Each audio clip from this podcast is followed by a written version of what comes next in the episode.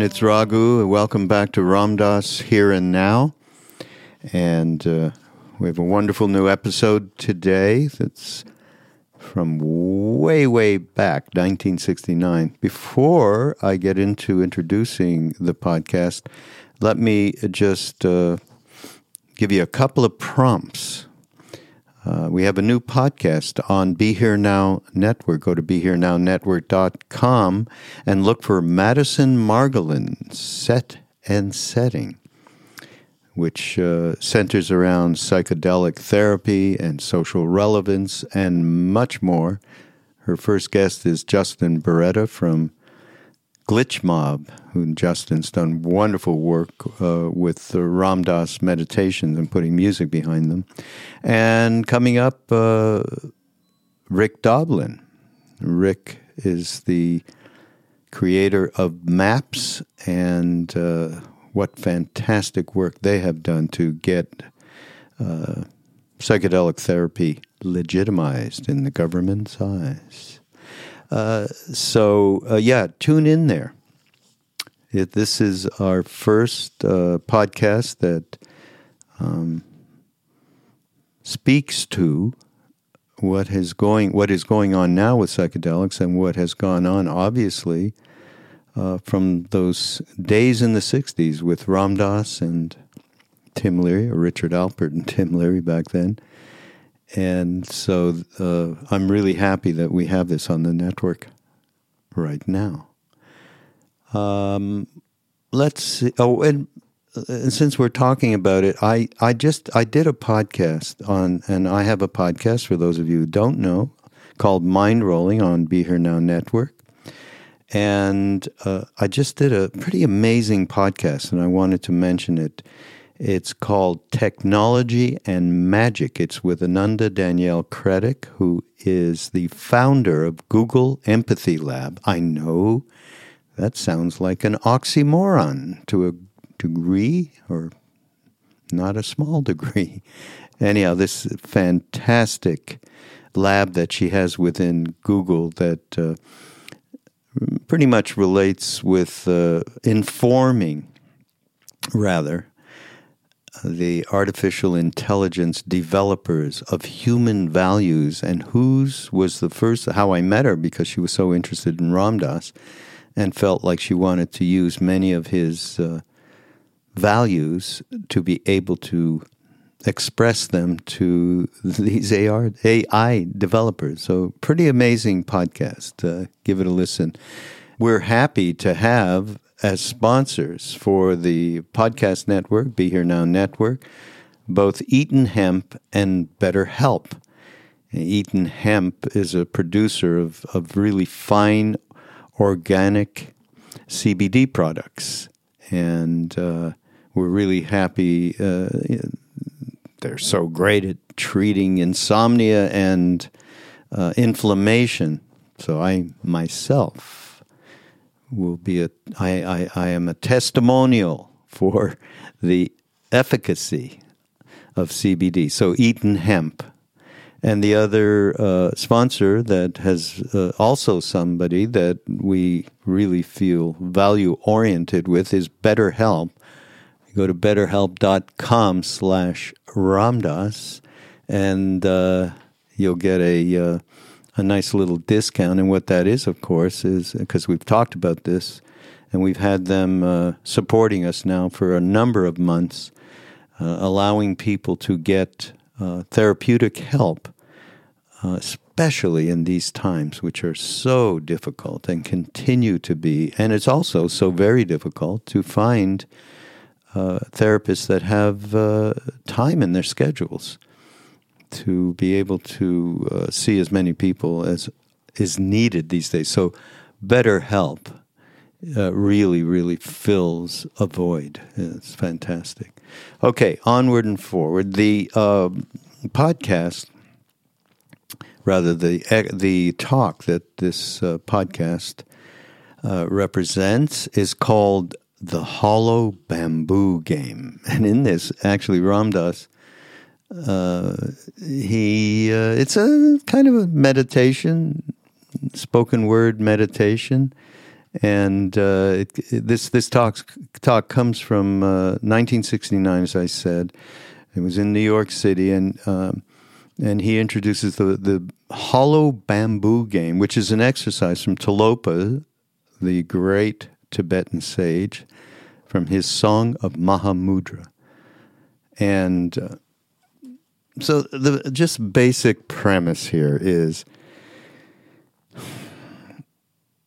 there is a way out of all this darkness. There is a way. And it's by perceiving Him who is beyond all darkness. But another way of saying that might be perceiving that which is ineffable, that which represents the divine presence, that rep- which represents no mind or Buddha mind. All the same. There's only one thing going on. And uh, once we see the reality of that, which only happens because of um, encountering that ineffable, let's the ineffable is good, right? I like that. And so in order to do once you realize that, in order to do that, you have to go through uh, as Ram Dass describes it here in this in this talk, go through a, a process of purification in order to change the vantage point from which we perceive our lives. And you know, he did this is something that he focused on so clearly and definitively in the last years of his life when he, or actually for quite some time before he passed. And that's the loving awareness um, practice, which moves you out of your mind and judging mind into that center of your being, center of the heart space, the soul space, the center of one's being in the middle of the chest. It's not a physical place, but when you breathe in and pull that attention and perspective out of the mind into a place where there is not this judging, judge, guilt, all of the things which keep us in separation. So this is the suggestion, and the uh, the hollow bamboo analogy is really wonderful. I'm not going to describe it. You guys are going to listen and do the meditation with him. The other, uh, one other thing that struck me in this talk, I mean, he does he, explores ex, extricating ourselves from the illusion of the roles we play, and um, so that's a another perspective of the hollow bamboo if we could see the whole illusion, we could see beyond duality. So again, it's part of the purification process. And then he brings up one thing that for me was transformational when I first went to India. And he's talking about Sri Ramakrishna, a great, great saint who uh, there's a book called The Gospel of Sri Ramakrishna, written by one of his disciples uh, named M, just the letter M. I would highly recommend it. I, when I first got to India, I went to Pondicherry in southern India, where the ashram of Sri Aurobindo was and is, and his spiritual partner, simply called Mother who I did have, uh, I met and had darshan of. It was uh, that's a whole other incredible experience, actually. But I couldn't see her right away, and I was living in a place called Auroville, where they had many different communities from around the world. Were uh, building these communities back then. This was, uh, you know, early seven. Well, it was 1970 when I went to India, and uh, so while I was waiting to have darshan of Mother, I was handed this book, the Gospel of Sri Ramakrishna, which he is was one of the greatest devotees of Kali. And M reported on a day to day basis what hanging out with Sri Ramakrishna was like. So for me, it was my first experience of the Divine Mother, and it prepared me for actually seeing and spending a, a few moments in Darshan with Mother, who was pretty much at the end of her life at that time. Um, and in fact, she had lost motor, maybe she had some autoimmune disease and had lost motor control. And I'd heard about it, and I was, oh my God, I'm going to get caught in being fearful of an aged body, basically. And so I'm standing outside, and they finally let me in the room. The guy that let me in was like this six foot five yogi with a big beard, looked like had gone to heaven. I was like, oh, I was so freaked out. But I got in as soon as he opened the door. You know those books you read? All I saw was the light. The light was permeating. Now I'm not a big uh, third eye person, I don't normally see anything. But all I saw was that light when they let me in the room, and I sat at her feet and uh, and had that incredible experience of the Divine Mother through her. So that was an important turning point for me. And reading that book, um, his devotion to the Mother, to Kali, his ability to actually be in non duality as well as in duality, uh, but he preferred to stay in that place where he could worship Mother. He was incredible. There's amazing pictures of him in samadhi or in deep trance absorption uh, that are worth checking out as well. So, wonderful podcast. This particular talk, again, is uh, just chock full of so many uh, great points of view from Ram Dass. So, here you go. This is Ram Dass Here and Now. And the podcast, we're going to call it the Hollow Bamboo Game on Be Here Now Network. Go to BeHereNowNetwork.com and check out all the wonderful podcasts. As I mentioned, Madison Margolin's Set and Setting is her podcast. And check my mind rolling that I just did with uh, Ananda Krettek, Technology and Magic. And we will see you next time. In the beginning was the Word and the Word was with God, and the Word was God. In India, there are some very ancient writings called the Vedas.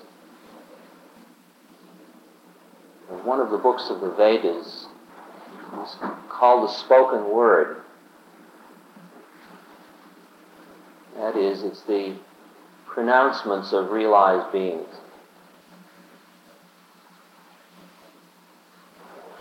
It's not interpretation. Not writing about somebody.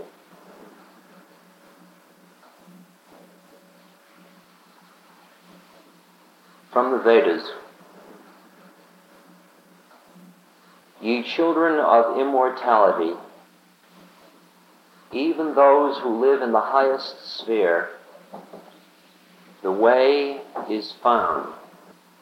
There is a way out of all this darkness. And that is by perceiving Him who is beyond all darkness. There is no other way.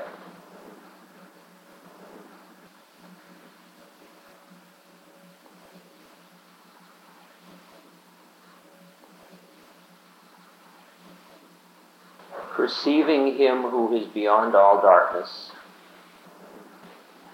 In order to be able to perceive that which is beyond the darkness in which most of us live most of the time,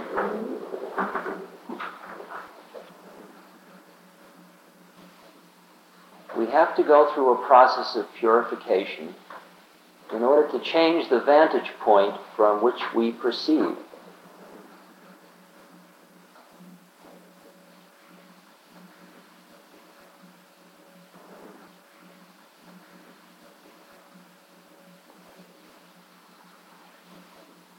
And step by step, we can extricate ourselves from the perceptual illusions in which we live.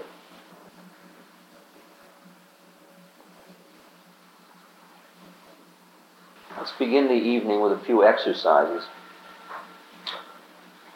This first one from the Song of Mahamudra by Tilopa, part of Mahayana Buddhism or Tibetan, practiced in Tibet. It's a form of dualistic Buddhism.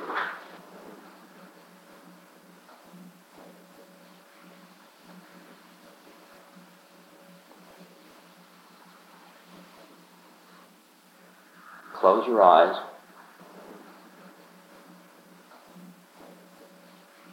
Do not with the body, but relax. Shut firm the mouth and silent remain.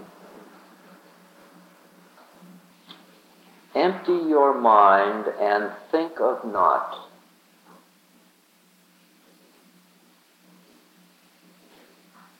Like a hollow bamboo, rest at ease your body, giving not nor taking. Put your mind at rest.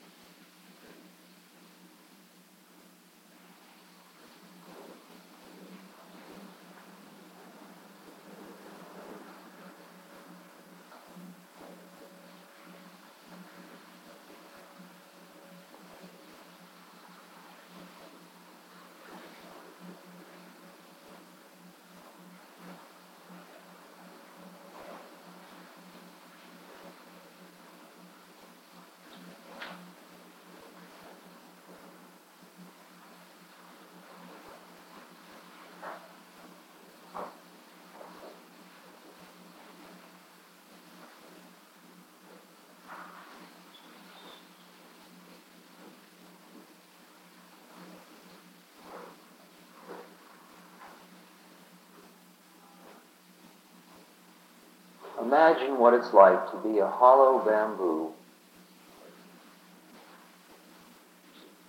growing in a field. Sun warms it. The wind makes it sway. How much self-consciousness does a hollow bamboo have? How much planning? Much remembering? How many desires? Answer is none. Hollow bamboo just is.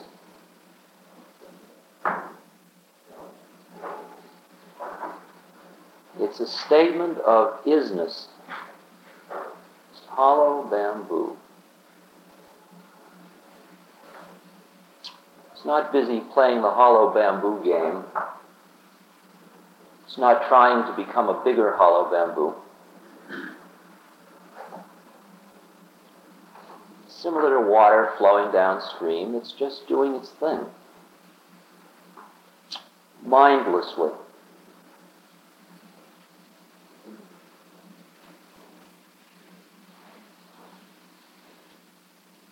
If we were able to rest as a hollow bamboo, we would enter into a place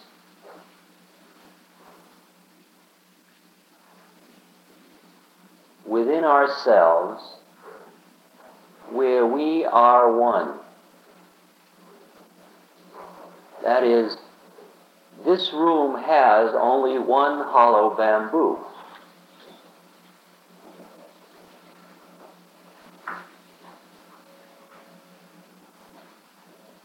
And if you can find the place inside yourself where you are giving nor taking, where your mind is at rest, where you have emptied your mind of all thoughts, and you are just being, then you and I are one, an identity.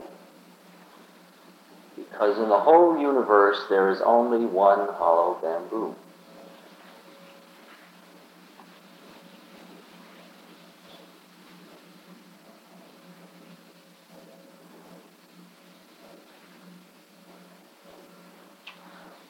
From our vantage point of hollow bamboo-ness,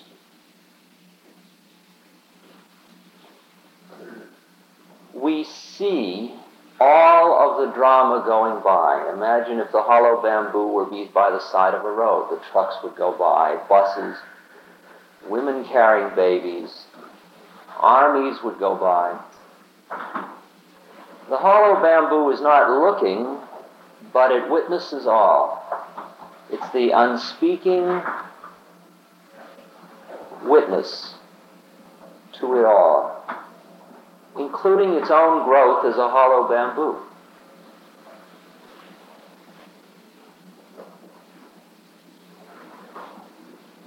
Pure witness.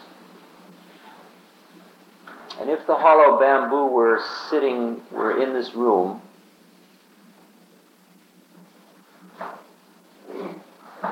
it would witness this drama we are enacting tonight.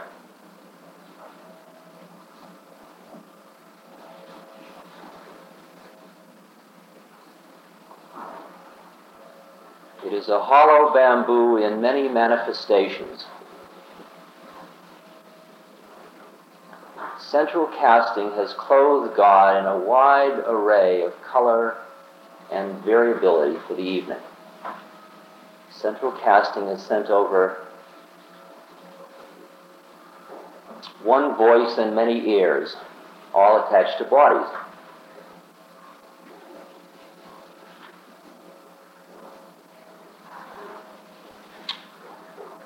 So if we are doing the work, if we are extricating ourselves from the illusion, we won't get caught tonight. We won't get caught in tonight. We won't get caught in the idea that we are listening or we are speaking. Who, after all, is listening and who, after all, is speaking? That's all the snake that turns out to be only a rope. It's only when you're caught in the illusion that it looks like anything's happening at all.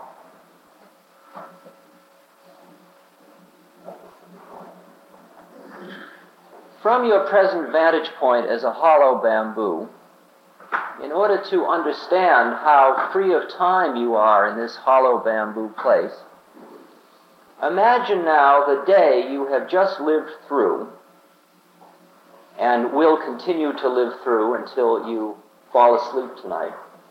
Imagine it as a solid block. It just exists. Was only the illusion that you had that you were passing through it. But from outside here in hollow bamboo ness, look at it all as solid. See the waking, the getting up, brushing teeth, toilet, food, maybe some asanas or breathing, work, teaching, buying, care of children, anger, buses, subways, desires, fears, rain, umbrellas, crowds plans. Look at it all as if it already it existed as a solid and you just went through it. And from the point of hollow bamboo, look at it now just as a solid.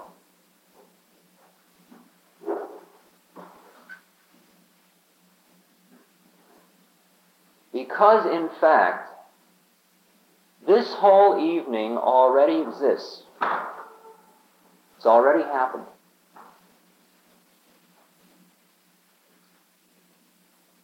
It's all already happened. It's all already happened. No accidents. No accidents. past, present, future, just are. They are the grand illusion.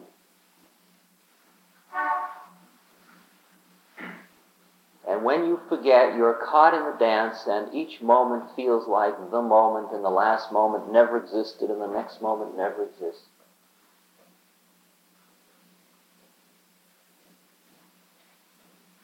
But if you could stand back far enough, you could stand way, way, way back. Change your perspective. Truly become a hollow bamboo. Then you would see it all. You would see it all. It all. It all. It all. You'd see the whole illusion from beginning to end, from, from in the beginning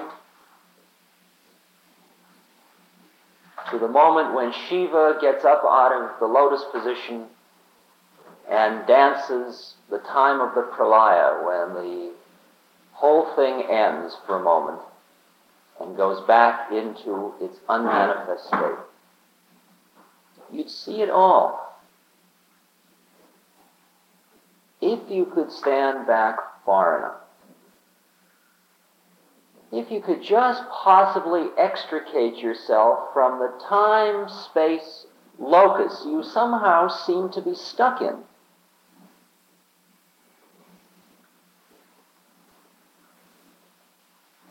You mean stuck in it? That's who I am. No, that's not who you are. That's not who you are. Children of immortality, the Veda says. That's who you are. You are an immortal being. You and I are one. My Father and I are one. I and my Father are one. You are the living temples of God.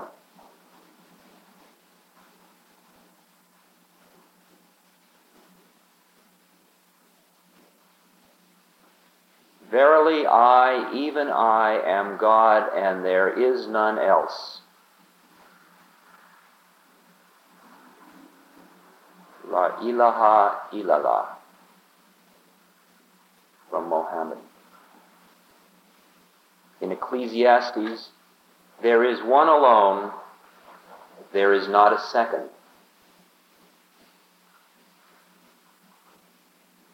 That's who we really are we're way, way, way, way, way, way in, back, out, up, down. No label. There's no place. It's beyond time, beyond space is where we are.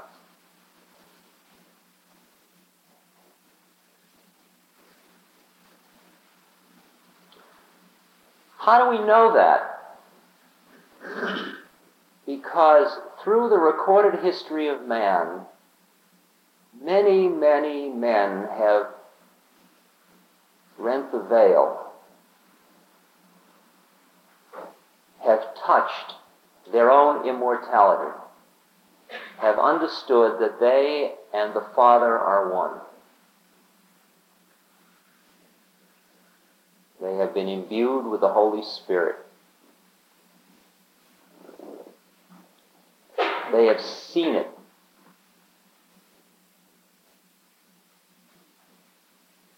All in, in all its ineffability, they've seen it. They is us. There is a part of us which knows that we are immortal beings. There is a part of us that can read in the social psychology book Man is the sum of his social roles and know that, boy, have they missed the mark. There's a place in us which just knows. Every major religion is based on the sayings of one of the men who has touched this place Buddha, Christ, Mohammed, Moses.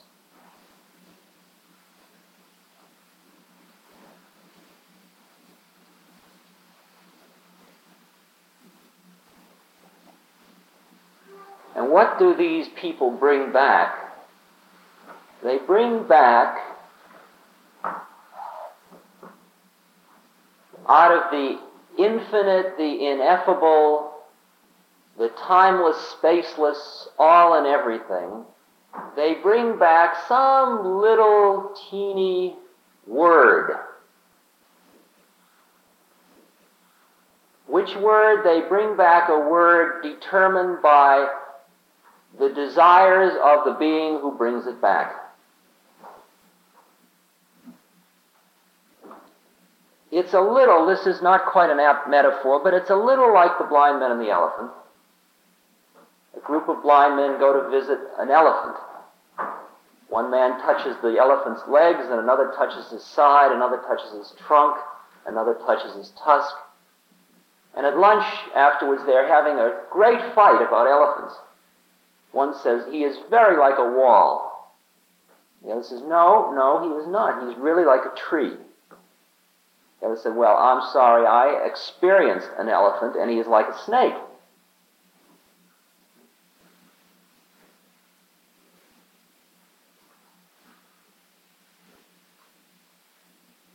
I experienced an elephant and he is like a snake. When one goes through the veil, one becomes elephant. Only on the way back do you pass back into the level where there is an experiencer and that which is experienced.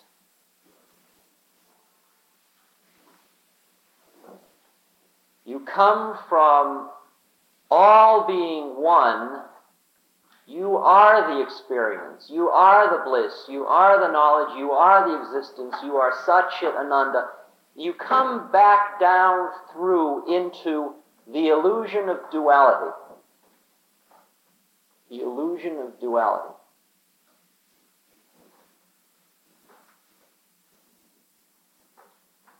In the Bhagavad Gita, This body, Arjuna, is called the field, the illusion of duality. That's all of this stuff, all of this form. He who knows this is called the knower of the field. Know that I, that is each of us, I am the knower in all the fields of my creation.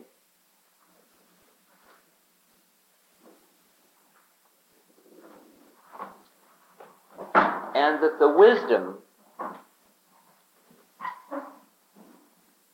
the wisdom which sees the field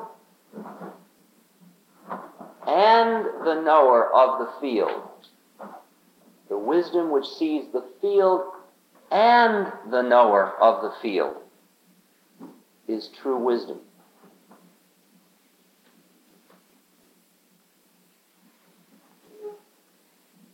In Mahamudra, it is said, when you experience the void, that is, when you go beyond all the form, you go totally through the veil of duality.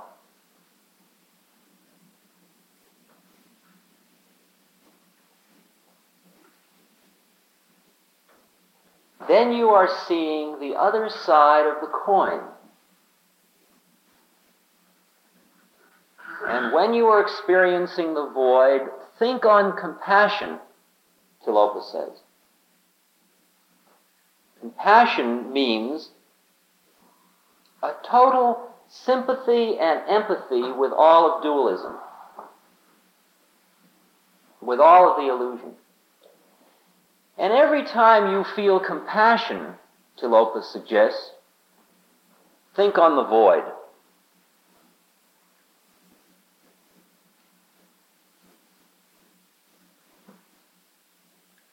We are one hollow bamboo and we never existed. And from our vantage point of hollow bamboo, we look at this poignant drama being lived out on 3rd Avenue and 77th Street poignant drama. what can we feel but great compassion towards these, these poor beings all caught in their illusions, their illusion of separateness, all worshiping the snake that never existed? What can we feel but compassion?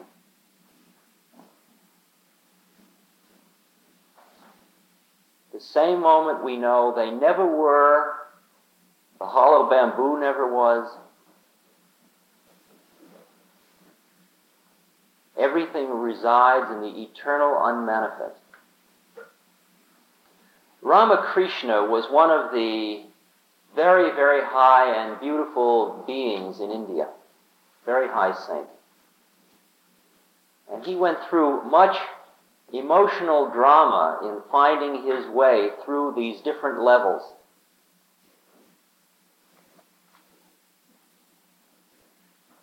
And he described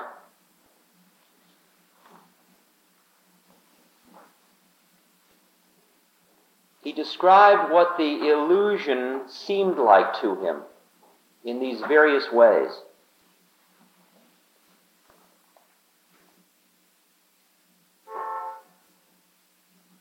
He is talking about the story of the Ramayana, which is one of the old stories of India, the story of Ram. Ram was a young incarnation of God like Christ but he was in a different yuga, a different eon, a different time period. He was in a Sat Yuga, a very pure time when everybody was really pretty good. So he didn't have to do much. I mean, he didn't have to do what Krishna had to do or Christ had to do. But at one point, he gets sent off into the jungle. So he is God. He is it all. He is it all. He gets sent off into the jungle by his father for 14 years because his father is fulfilling a promise to one of his wives. And with Ram goes his wife Sita and Lakshman, the brother. Now, Lakshman is, is like us. And all he grooves to do is hang out with Ram because Ram is God. Ram is pure life pure love, pure consciousness, pure energy. Lakshman is very, very pure guy. He is so pure, I'll tell you how pure he is, that at one point, Sita, who has been taken away by a, a, a demon, they find a necklace and the necklace is shown to Lakshman, and Lakshman is, is asked, Is this Sita's necklace? And he says, Well, I wouldn't know because I have never looked above the feet of Sita because, after all, she's my brother's wife. Now, that's pretty pure.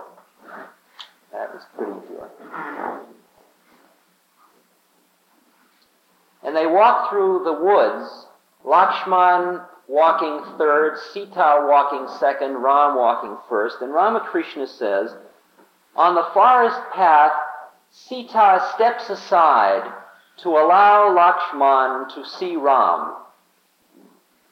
Similarly, between the jiva, that is the, the God in individual form like us, and the Lord, there is Maya or illusion, the Divine Mother.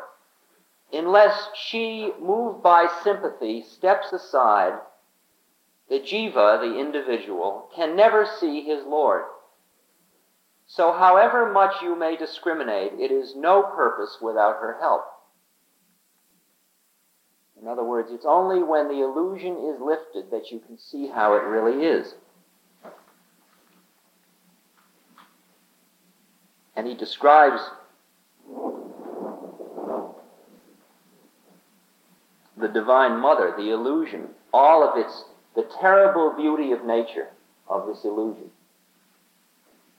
the awesome beauty of it all. He describes a vision. He says, I saw a woman, divine Maya illusion, of exquisite beauty ascend from the, from the Ganga, the Ganges River, and slowly approach the Panchavati, that was the temple where he was staying. Presently, he noticed, this is in the third person about Ramakrishna, she was about to be a mother. In a short time, she gave birth to a lovely child and was nursing the babe with the utmost tenderness. A moment later, he observed that she was no longer tender, but had assumed a terrible aspect. She put the child between her jaws and crushed it to pieces. Swallowing it, she again hid herself in the Ganga. That is the illusion of the Divine Mother. When I was in the temple in India, the Guru said to me, pointing at the beautiful, beautiful Indian women that were sitting all around him, feeding him. My Guru eats about 15 meals a day because these women cook all night just because to cook for a, a high being is like such a spiritual, such high spiritual work. And he just keeps talking, and all day he's just, and a spoonful of this comes in, and then a spoonful of this, and these women just, it just, he's doing their work for them. He's, he's taking on their karma. He said to me, Who are these women? I looked and I said, They are beautiful Indian women. No, you don't have anything. Who are these women? Well, I said, they are all your loving devotees. No. Who are these women? I give up. I don't know. Who are these women? He says, Ma. Ma the Divine Mother. They're all the Divine Mother. So I absorbed that for a while, and I looked at each of these women as my mother. That was pretty interesting. That certainly changes your take of the women.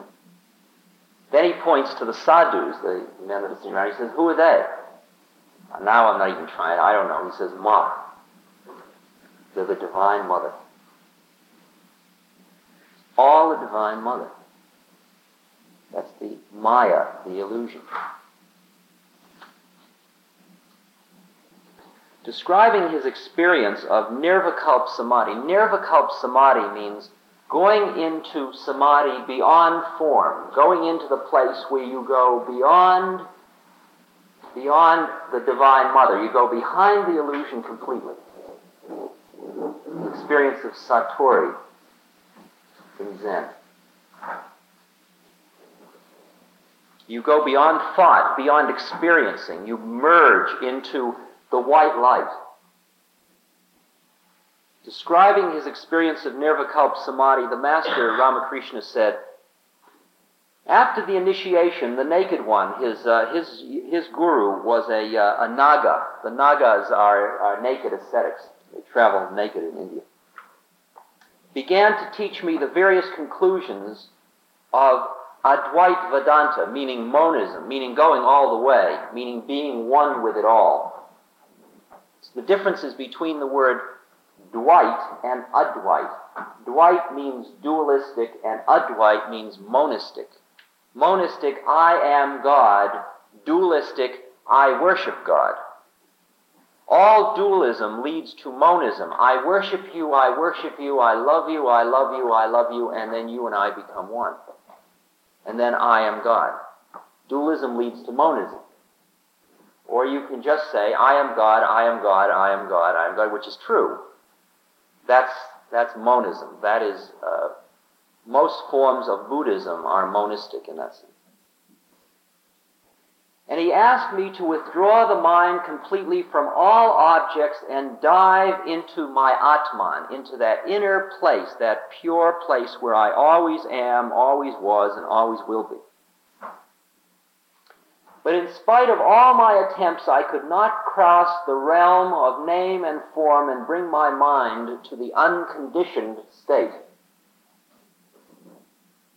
I had no difficulty in withdrawing the mind from all objects except one, and this was the all too familiar form of the blissful mother, radiant and of the essence of pure consciousness, which appeared before me as a living reality and would not allow me to pass beyond the realm of name and form. Again and again I tried to concentrate my mind on the Advait teaching, but every time the mother's form stood in my way. In despair, I said to the naked one, It's hopeless. I cannot raise my mind to the unconditioned state and come face to face with the Atman. He grew excited and sharply said, What? You can't do it, but you have to. He cast his eyes around for something and finding a piece of glass, took it up and pressing the point between my eyebrows said, Concentrate your mind on this point. Then with a stern determination I again sat to meditate, and as soon as the gracious form of the Divine Mother appeared before me, I used my discrimination as a sword and with it severed it into two. There remained no more obstruction to my mind, which at once soared beyond the relative plane, and I lost myself in samadhi.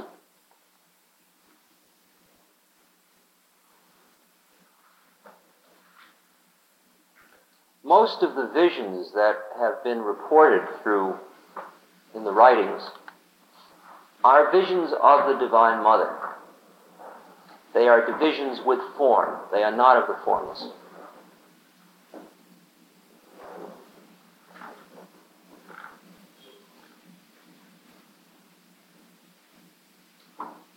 Partly because there's nothing to say about the formless. Because it's all and everything and nothing. There's nothing you can say. A God defined is a God confined, one man said. Another says you can't say anything about it, you can't whistle about it either. No way to talk them.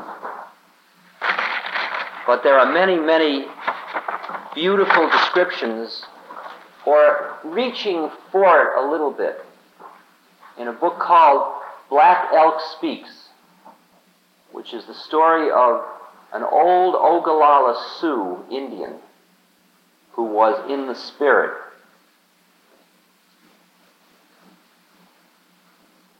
He writes of a vision he had when he was nine years old, and in this vision he he uh, he saw thousands and thousands of horses going through the heavens. He had vision after vision. He saw the whole celestial dance He saw the astral plane, whole astral plane. For nothing I have ever seen with my eyes, he saw this all with his eyes closed, was so clear and bright as what my vision showed me. And no words that I have ever heard with my ears were like the words I heard. I did not have to remember these things. They have remembered themselves all these years. It was as I grew older that the meanings came clearer and clearer out of the pictures and the words. And even now I know that more was shown to me than I can tell. I saw more than I can tell.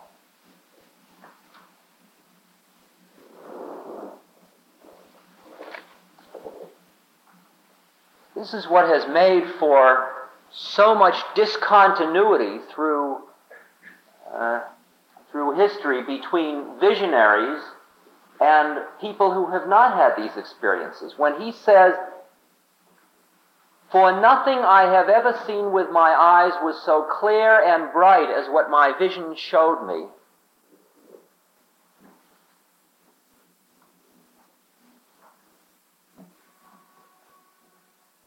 He knows what his vision showed him with total certainty.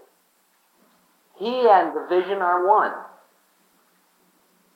And how I am confronted often, and was back when I first started taking LSD. I would have these experiences that were as vivid and valid to me as anything that ever came in through my senses, in fact, more so.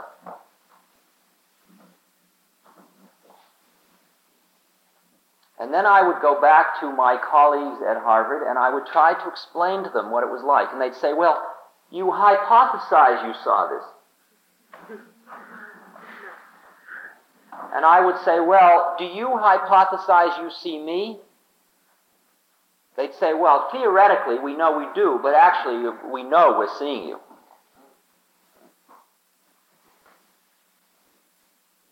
Who's seeing what? Who's seeing what? To say to them, you are in an illusion, I really am not here. I am the creation of your own desire. You don't really know what's out here at all. And the only valid way you can know anything is to turn off your senses. I mean, that completely undercuts the whole tradition of Western rational materialism. Right out the window, just like that. Got your choice. And if you've had an experience that has this kind of inner validity that is this powerful, there isn't a choice any longer. No choice. Now, many of you are here because there is no choice. There is no choice. You are on the sadhana, on the spiritual path, whether you like it or not. The seed has been planted. Some way or other, you were touched. You were touched. Childbirth, perhaps?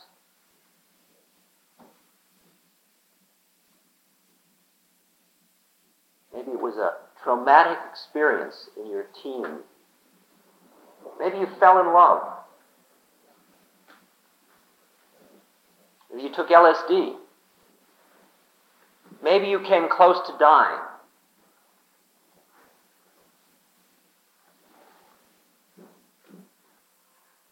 Whatever the reason, maybe it was through maybe it was through the work you do and you touched a higher place through your art or through your music.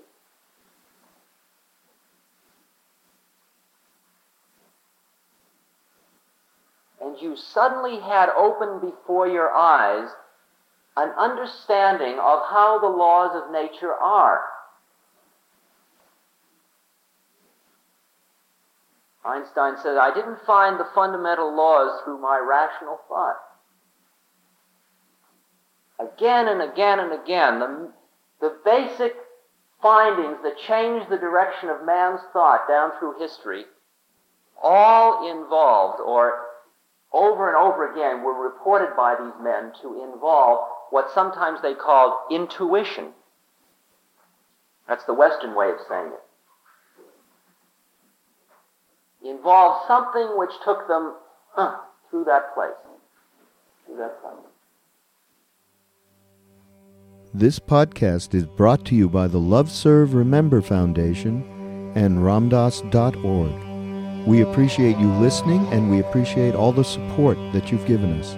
Please continue that support and donate at RamDass.org. We can then continue to share what Ram Dass has been sharing for all of these years. Thank you.